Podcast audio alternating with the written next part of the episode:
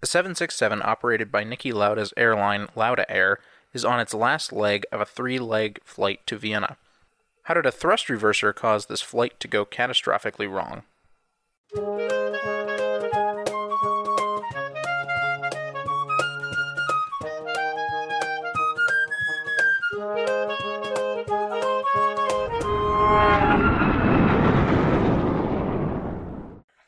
Welcome back to the Hard Landings Podcast, everybody. For episode 26, I'm Nick. I'm Miranda. I'm Christy. And we have our friend... I'm sorry. Brendan! I was not prepared for that. I'm sorry is not a name.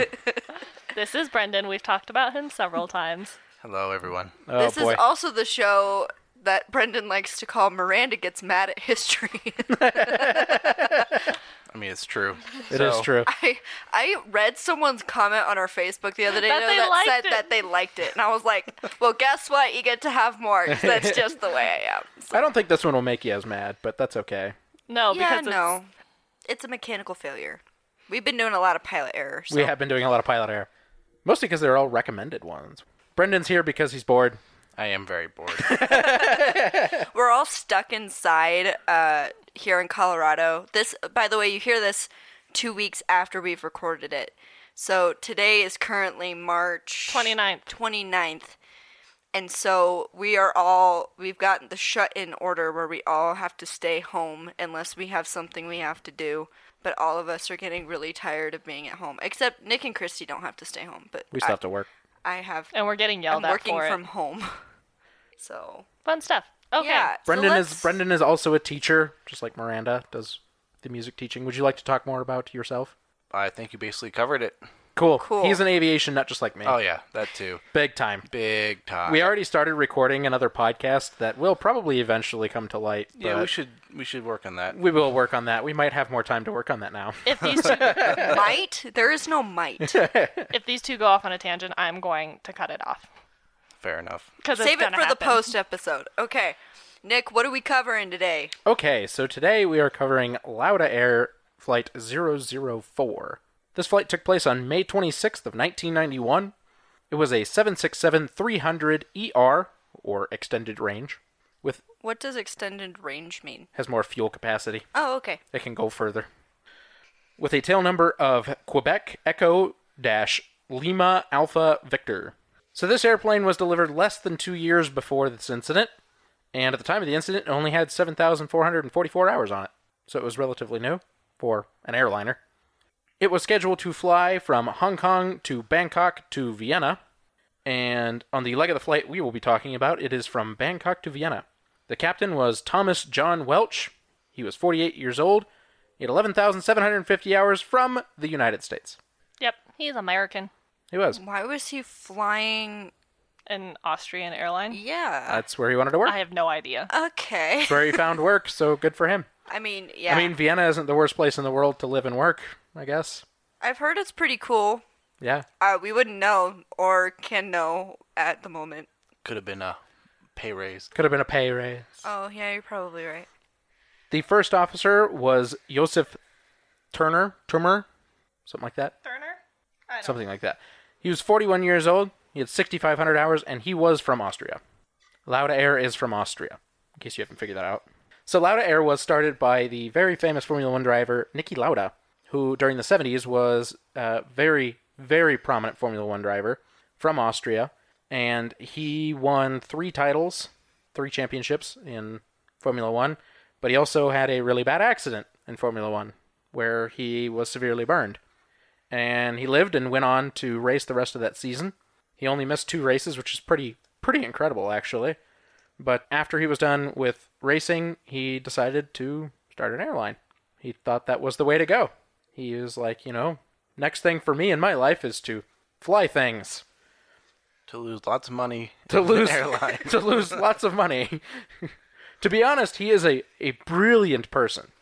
He is a very driven person, that's for sure. Some of you may know him. A movie came out in 2013 called Rush about him. He was played by Daniel Brühl, and the other main character was played by Chris Hemsworth. Ah. Yeah. And Hemsworth. Yes.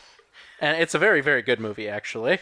I haven't seen it, so I can't speak to it. We will watch it sometime. Okay. I think I've seen it. It's been a while, but I've seen it. I really love that movie. It's actually a really good movie. But in any case, so he went on to start an airline, and he was even a pilot for the airline, actually. He was rated on the 767 and everything. He had flown this route before. He had actually flown with the first officer before. Yeah. So this flight departed Bangkok at 11:02 p.m., and they were on climb out at about 5 minutes and 45 seconds after takeoff. The crew was alerted to an issue with the thrust reverser. It was the thrust reverser isolation valve. They got a warning on one of their displays. For the next 4.5 minutes, the crew discussed the issue, including reading the quick reference handbook, which helped them determine that there were no actions required on their part. The quick reference handbook read, "Additional system failures may cause the in-flight deployment of the thrust reverser and may limit its use on landing. However, it said that it would not keep them from flying the airplane." Isn't there an issue if a thrust reverser comes on? So generally, if one, at the time, what they were basically telling pilots was, if one deploys, you should still be able to fly the airplane, and you might want to divert somewhere to land to have it looked at, but it shouldn't keep you from flying the airplane. It is not an emergency situation. It's actually one of the requirements to be certified as a plane, that you can recover from that. 10 minutes and 20 seconds into the flight, the first officer advised the captain, or the pilot flying, that the airplane needed some rudder trim to the left, which the captain acknowledged. 15 minutes and 1 second into the flight, the first officer states, "Reversers deployed." The airplane then began to shudder and shake and had a heavy left turn into a nosedive. 29 seconds later, the airplane broke up in midair, and it fell into a mountainous area 3 miles north-northeast of a small village in Thailand, or about 110 miles northwest of Bangkok. So I remember a little bit from the Air Disasters episode. I don't remember exactly what happens, but I do remember that Lauda does come out to see the crash himself, doesn't he? He does. I'll get into that. He does, and he doesn't just do that. He's very involved. Like he is in everything in his life. Like he is in everything in his life, to be honest. He is a very involved person, which good for him. He actually just passed away about a year ago. So the wreckage was at about 600 meters above sea level, give or take. Most of the wreckage was found in a 1 square kilometer area, while some components were found almost 2,000 meters away from that, because it broke up in flight. The jet fuel was ignited as the aircraft was falling, as the tanks were ripped open by the forces of the aircraft traveling at nearly the speed of sound, and a large fire raged for nearly 6 hours, including the forest around it. It was located in an area that made it very difficult for rescuers and fire crews to deal with the inferno. Much of the airplane was difficult to recognize after the fires were put out, but looters were there to quickly search through the wreckage and try to find people's personal items to take away from them. They also took away pieces of the airplane. We've already gone over this. Do not do that. Don't Never do that. You can get in big trouble doing that. Well, it was very difficult to make a few dollars off of it. Well, and that's just it, because somebody did. Nobody survived the crash. All 213 passengers and 10 crew perished from this accident. That's all I have. It's quick. It is nice and quick. This one's pretty simple. There's not much more to go on. Okay. The unique circumstances of this crash, with it being, as I don't know if you mentioned, the first crash of the 767.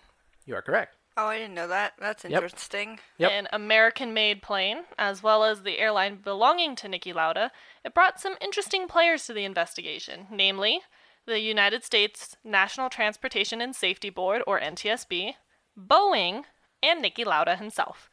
The black boxes were both recovered despite the looting, but they were badly burned and both were sent to the NTSB labs in Washington, D.C. for an attempt to retrieve the data. In reviewing the passenger list, as well as the nature of the crash, the very first suspicion was that some kind of terrorism or other form of sabotage was involved. The plane had an advisor to the United Nations Drug Control Program on board. He was helping the Thai people deal with a heroin trafficking problem, so he may have been a target.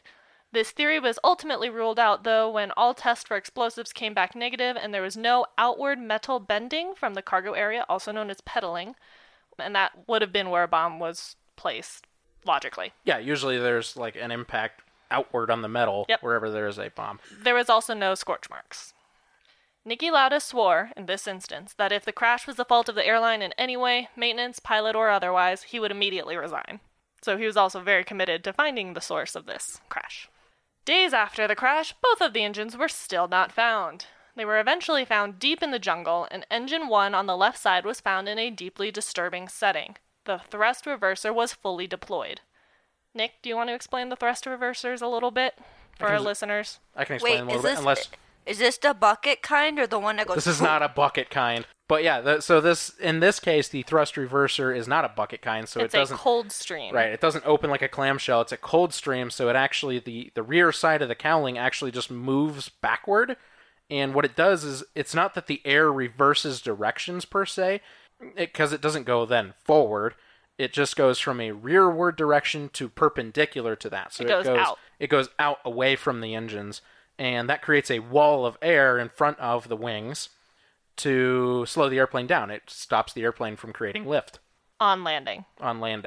That is never to be deployed in flight. It should only be deployed after landing, as we discussed a little bit in TAM 3054. Right. It is a way, it is one of several functions of the airplane to slow down upon landing.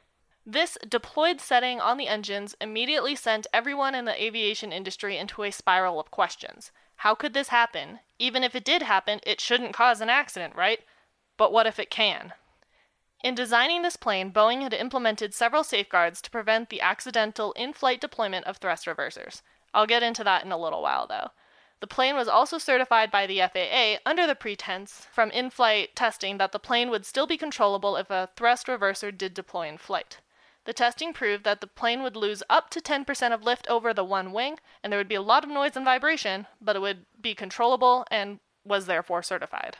When they did the test, did they actually fly the aircraft? Yeah, that's what I was going to say. Yeah, they actually did. Was it on the ground or was it in the air? And as a matter of fact, one of the investigators on this accident was on that test flight. That's unfortunate. Isn't it? But that's part of why he was involved in the investigation. So it was even more puzzling for him. He's like, I was there. I watched it happen. I know this thing can fly. So what happened? Was there something else wrong with the plane? I'll get into it. Oh, good.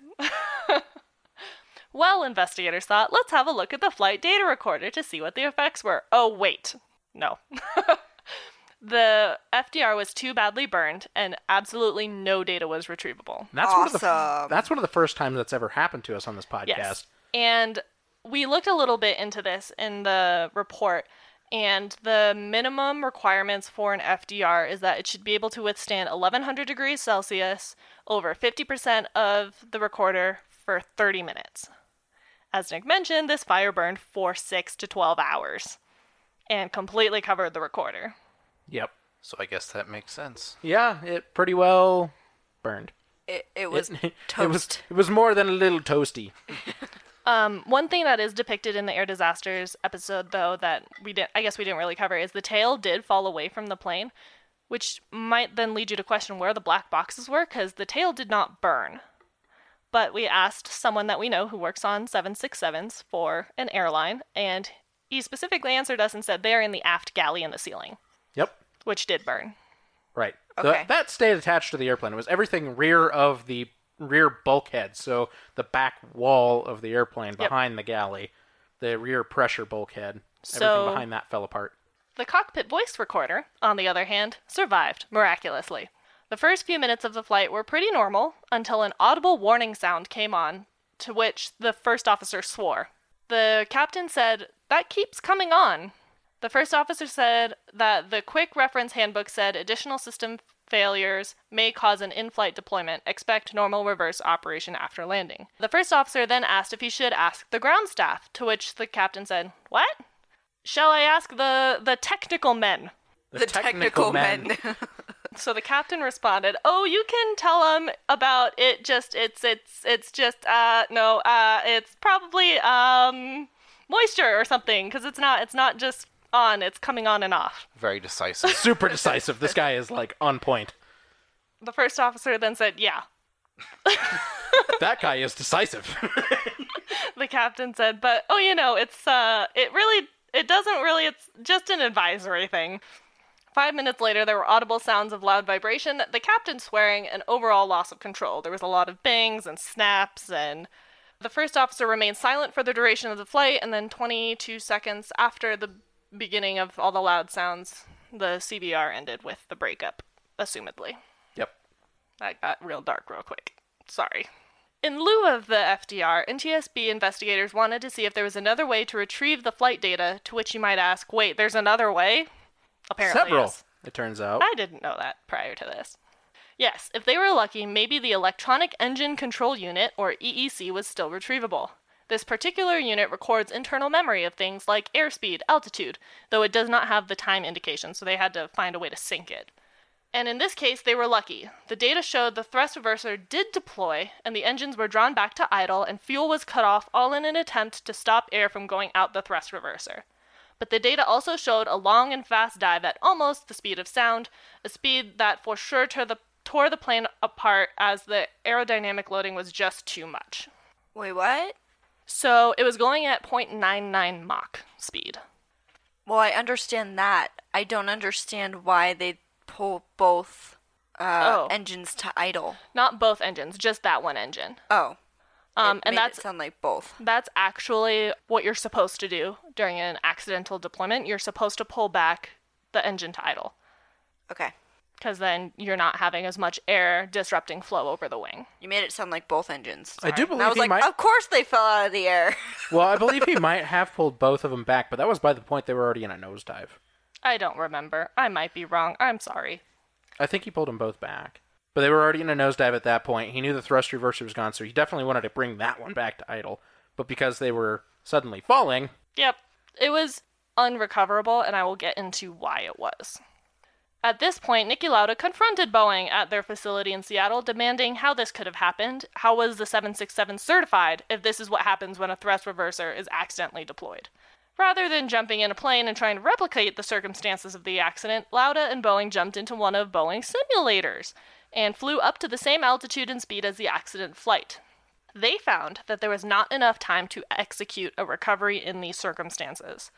After running a bunch of simulations, the Accident Investigation Commission of the Government of Thailand, the Austrian accredited representative and his advisors, the NTSB, the FAA, and Boeing all met in Seattle to review the results. It was determined that in order to make a full recovery, the flight crew would have had to take full corrective action within 4 to 6 seconds of reverser deployment at that altitude and speed. Which is not enough time for a human being to find out what's going on. Nope. We've talked about that before. If you ever, really need to know how bad that is, watch our Colgan Air video. That's episode 4. Watch the video we have on the website for Colgan Air. That was 12 seconds? It was ridiculously fast. Yeah, from the moment they lost control to the moment of impact. Yeah, so 4 to 6 seconds is literally that's nothing. Yeah, people don't have enough time to think and react. So how the heck was this plane certified? Quote, the FAA states it was their policy to require continued safe flight and landing through a flight demonstration of an in-flight reversal, end quote. It was also historically required that the engine be brought to idle whenever the reverser was deployed, a condition implemented as early as the DC-10, L-1011, and 747-100. This was done by the crew. But the test flight demonstration was performed at half the speed and half the altitude that Flight 4 was at when the reverser deployed.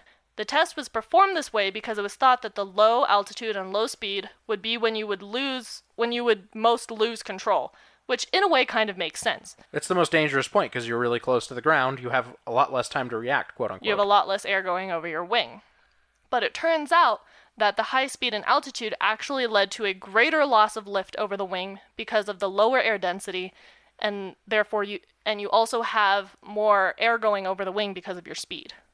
So it's more catastrophic when a thrust reverser is deployed. Right. Now, a question that might have been bugging you is how exactly the reverser deployed in the first place. The thrust reverser can only open if two valves in a series allow hydraulic fluid in at the same time, so failure would require two valve failures. These two valves are the directional control valve and the hydraulic isolation valve. The hydraulic isolation valve was the one that had the warning on it in the cockpit earlier, so we already knew it had a problem. But what about the other one? Well, before they could test the directional control valve, they had to find it first. Turns out, because it was made with a gold-colored outside... Someone took it. Yeah. And sold it. No! They didn't sell it. They just took it. So to get it back from whoever took it, investigators posted flyers everywhere offering a reward. Psych. So hypothetically, they did sell it, but they sold it to investigators. Yep. So 9 months after the crash. Cha-ching. Cha-ching. However, don't steal stuff from a crash. It was also clearly tampered with, so they couldn't use it. Yep. Awesome. But that's fine. They were still able to try to perform tests to determine what could cause two of these valves to fail at the same time. They tested as many things as they could think of. Contaminated hydraulic fluid, bad O-rings, whatever. But all of these only failed one valve, not both. That is until they tested the cables. The FAA and NTSB investigators found that a short could have opened both of the valves because the cables for the two are actually bundled together. So a short could have occurred in both cables. Awesome. This theory is supported by the fact that the reverser isolation indication was coming on intermittently rather than staying on. Unfortunately, the physical wiring in the plane was too damaged to say for sure, but that was the most probable theory and therefore accepted as cause. Now for the bonus feature that was not depicted in the Air Disasters episode. Testing at Boeing actually found that if there was contamination of the directional control valve's pitot valve, it would increase pressure to the deploy side of the valve and could cause the reverser to deploy if the hydraulic isolation valve was already open. But this hinged on that valve already being open. So one of them would have had to already failed, or just been open, I guess. And then the other one, it's kind of a really unlikely situation, but they knew it didn't happen in this plane, but it could happen on others. So they issued an AD, or a airworthiness directive, to deactivate thrust reversers in all 767s until a fix was implemented. Cool. Sounds fair enough. Yeah. Breakity break. Breakity break. So findings. So there were a handful of findings, and I anti-decomplicated these a bit. I'm sorry, can you run that by me one more time? Anti-decomplication. In other words, I simplified them for you. You made it more simple. Okay. Yes. I simplified them for you. It's their term, not mine. I hold no responsibility. I anti-decomplicated this for you. So, they found that the evidence found at the crash site showed that the left engine thrust reverser was deployed. Wow. Good job. No way. Yeah. I should have been paying attention to the last time. Wow. Sorry, we can continue. Okay. They found that the examination of the computer memory in the EEC, like we talked about, indicated that the engine was at climb power when the reverser deployed. The engine thrust was then reduced to idle. The recorded Mach increased from 0.79 to 0.99, so they were so close to the speed of sound, because it was at 0.99, after the deployment, that was. The actual maximum speed reached is unknown due to the uncertainties. Basically because it wasn't a flight data recorder. So I work in calibration and stuff, and if you know anything about uncertainties, that's just what's basically built into any number given in space. So for anything, say you have a ruler, and a ruler says it's 12 inches long. Well, an uncertainty is plus or minus X amount given manufacturing defects and this and that. There's so many different little things that can cause uncertainties. So same thing here. The instrument, the pitot tube, the recording data, all these things could lead to uncertainties, meaning that the airplane might have been traveling faster or slower than that. Well, coupled with the fact that that control unit was not designed to hold the same level of precision as, say, the flight data recorder. Right, and it was also not designed to go over the speed of sound, so. That, too. They found that the scatter of wreckage indicated that the airplane broke up in flight at a low altitude and a steep descent angle. They found out it was about 10,000 feet when it broke apart, coming from about 28,000. They found that no indication of an in-flight fire existed prior to the breakup of the airplane. They found that the examination of the wreckage showed no evidence of damage from a hostile act inside or outside of the airplane. They found that simulations of 25% lift loss resulting from an in-flight deployment of the left reverser indicated that the recovery was impossible and uncontrollable. Oh yeah, I forgot to mention it lost 25% of lift over the wing, not 10. Yeah, 25% total is what they found in simulations. They found that some questions remained unanswered after the effects of a thrust reverser deployment at a high Mach speed. So in other words, they really didn't know at that speed or higher what a thrust reverser would actually do. They still don't. And there's quite a few answers they still don't have. Like, how does it affect shudder?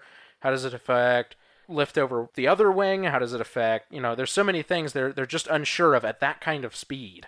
Well, and they probably won't do a flight test because that's incredibly dangerous. Well, they did on the DC-8. Yeah. Part of the reason that they did it was to try to answer a little bit of this question, and they determined a lot of it is based on the engine placement. Yeah. So some engines are placed further back from the leading edge of the wing, so it doesn't interrupt airflow over the wing as much. But some are further forward, and some are bigger. So planes like the 767 or the 777, it's more catastrophic than, say, a 747. Right, and it would have been more catastrophic than a DC-8 even, because actually the engine was mounted closer to the wing and further forward than on the DC-8 Plus. It was only two engines that are bigger, not four. Smaller engines. Yep. And it was NASA that did that test with the DC-8, actually. They found that the FAA certification require that the airplane maintain safe flight and landing under any possible position of the thrust reverser, but the wind tunnel and the flight tests were done at a low altitude and slower speeds. The simulations show that the 25% loss of lift would only be controllable with full rudder and full flight control column inputs within 4 to 6 seconds of deployment. So the FAA certification just wasn't enough, basically, to prove that it would have been controllable. The FAA certification that they ran on the 767 had them do it, prove that they could do it at any thrust lever setting. So full, low, middle, you know, anywhere it could, if it was deployed, it would have been controllable. But they did that at a low altitude and at lower speeds. They found that the investigation showed that a hot short condition can cause an in-flight deployment, though no specific short could be identified in the wreckage that would prove this was what happened on the airplane. There was just too much damage. Yep. Also, they found that testing identified some hydraulic system failures that could cause the in-flight deployment, but there were no proven component failures on this accident aircraft. And they also found that there was no maintenance error likely involved as a factor of this accident. So Niki Lauda did not have to resign. Nope. They were doing what they were supposed to do. But didn't they go bankrupt? 9 years later. Yeah. Yeah, I remember that from the Air Disasters episode. He managed to buy another 767 used in Paris, like months, just a couple months or a couple weeks or something like that after this accident, just to replace the airplane so that at least they could still fly. But yeah, they only lasted for another 9 years, and they did eventually go under. He actually started another airline about 2 years ago or something like that. I'm about to ask, is that the new... That was the newer airline, yeah, the new Laudamotion, which I think has already been bought by another airline, but they've opted to keep Laudamotion for the time being.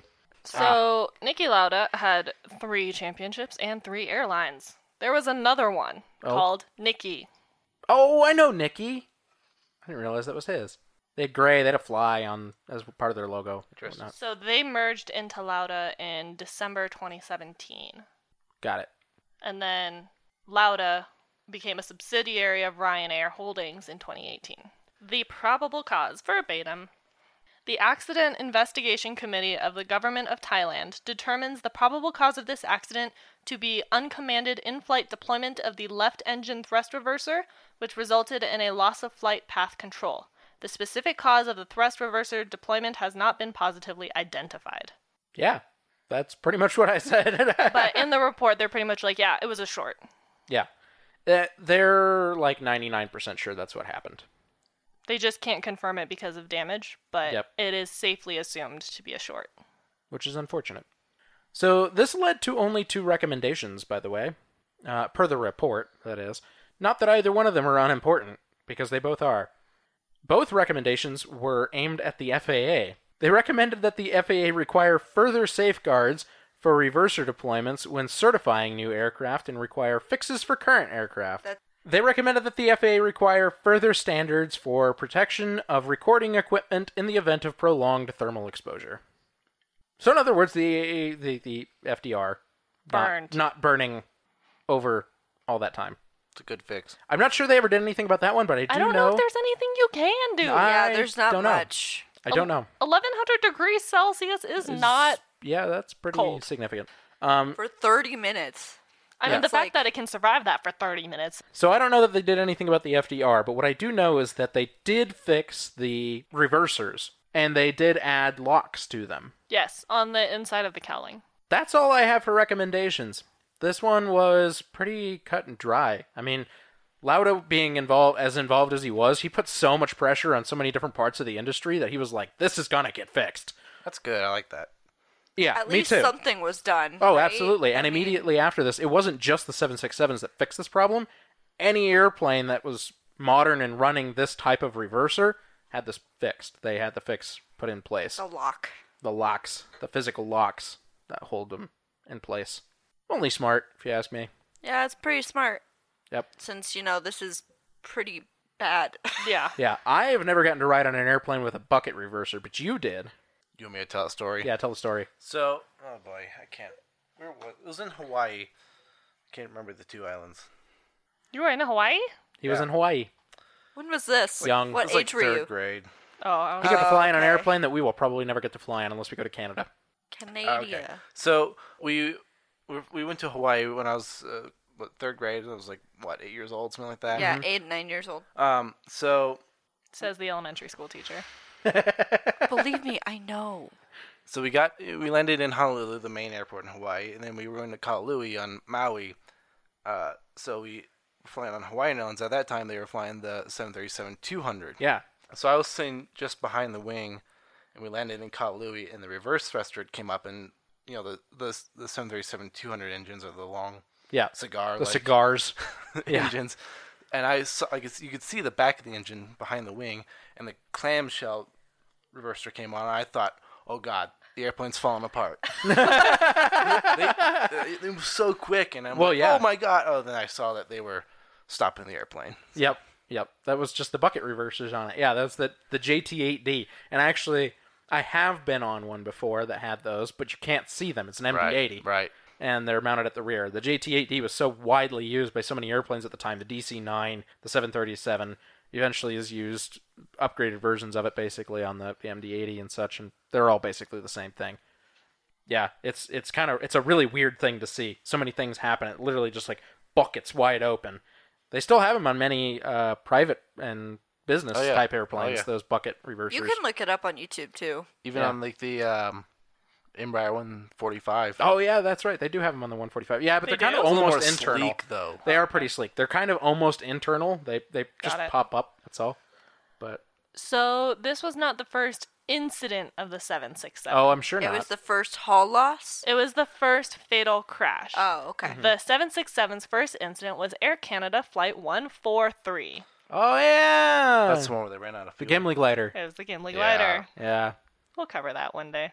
We will. That one was actually kind of just funny more than anything. That plane still flies. It did. It has finally been scrapped. Oh, dang it. You can buy pieces of it, actually, as an airport tag.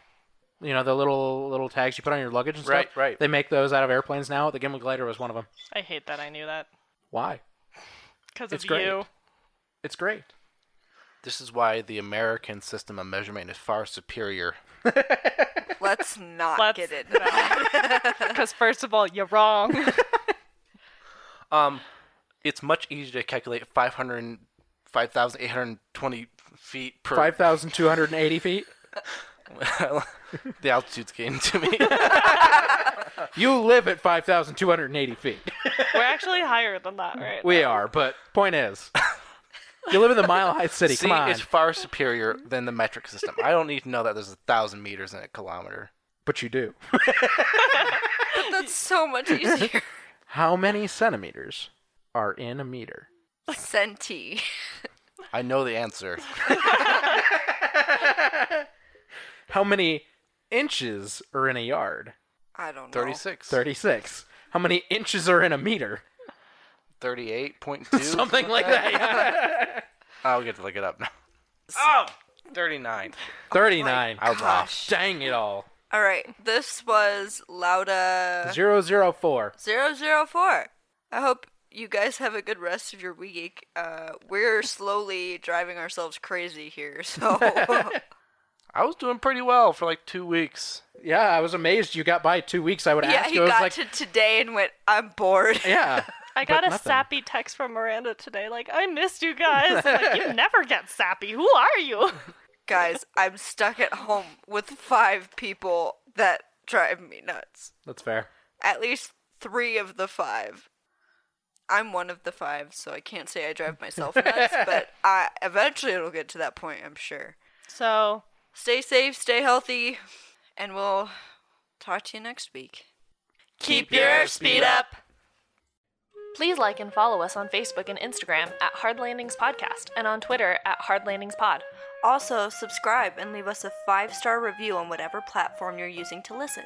If you want to see photos and sources for this episode, please visit us at hardlandingspodcast.com, where you can also leave us feedback and ask questions. This episode was researched and written by Nick and Christy. Our theme song was written by Miranda and performed by all three of us, plus Leo. And our logo is by Naomi, and our social media is coordinated by Sonora. Catch you next time.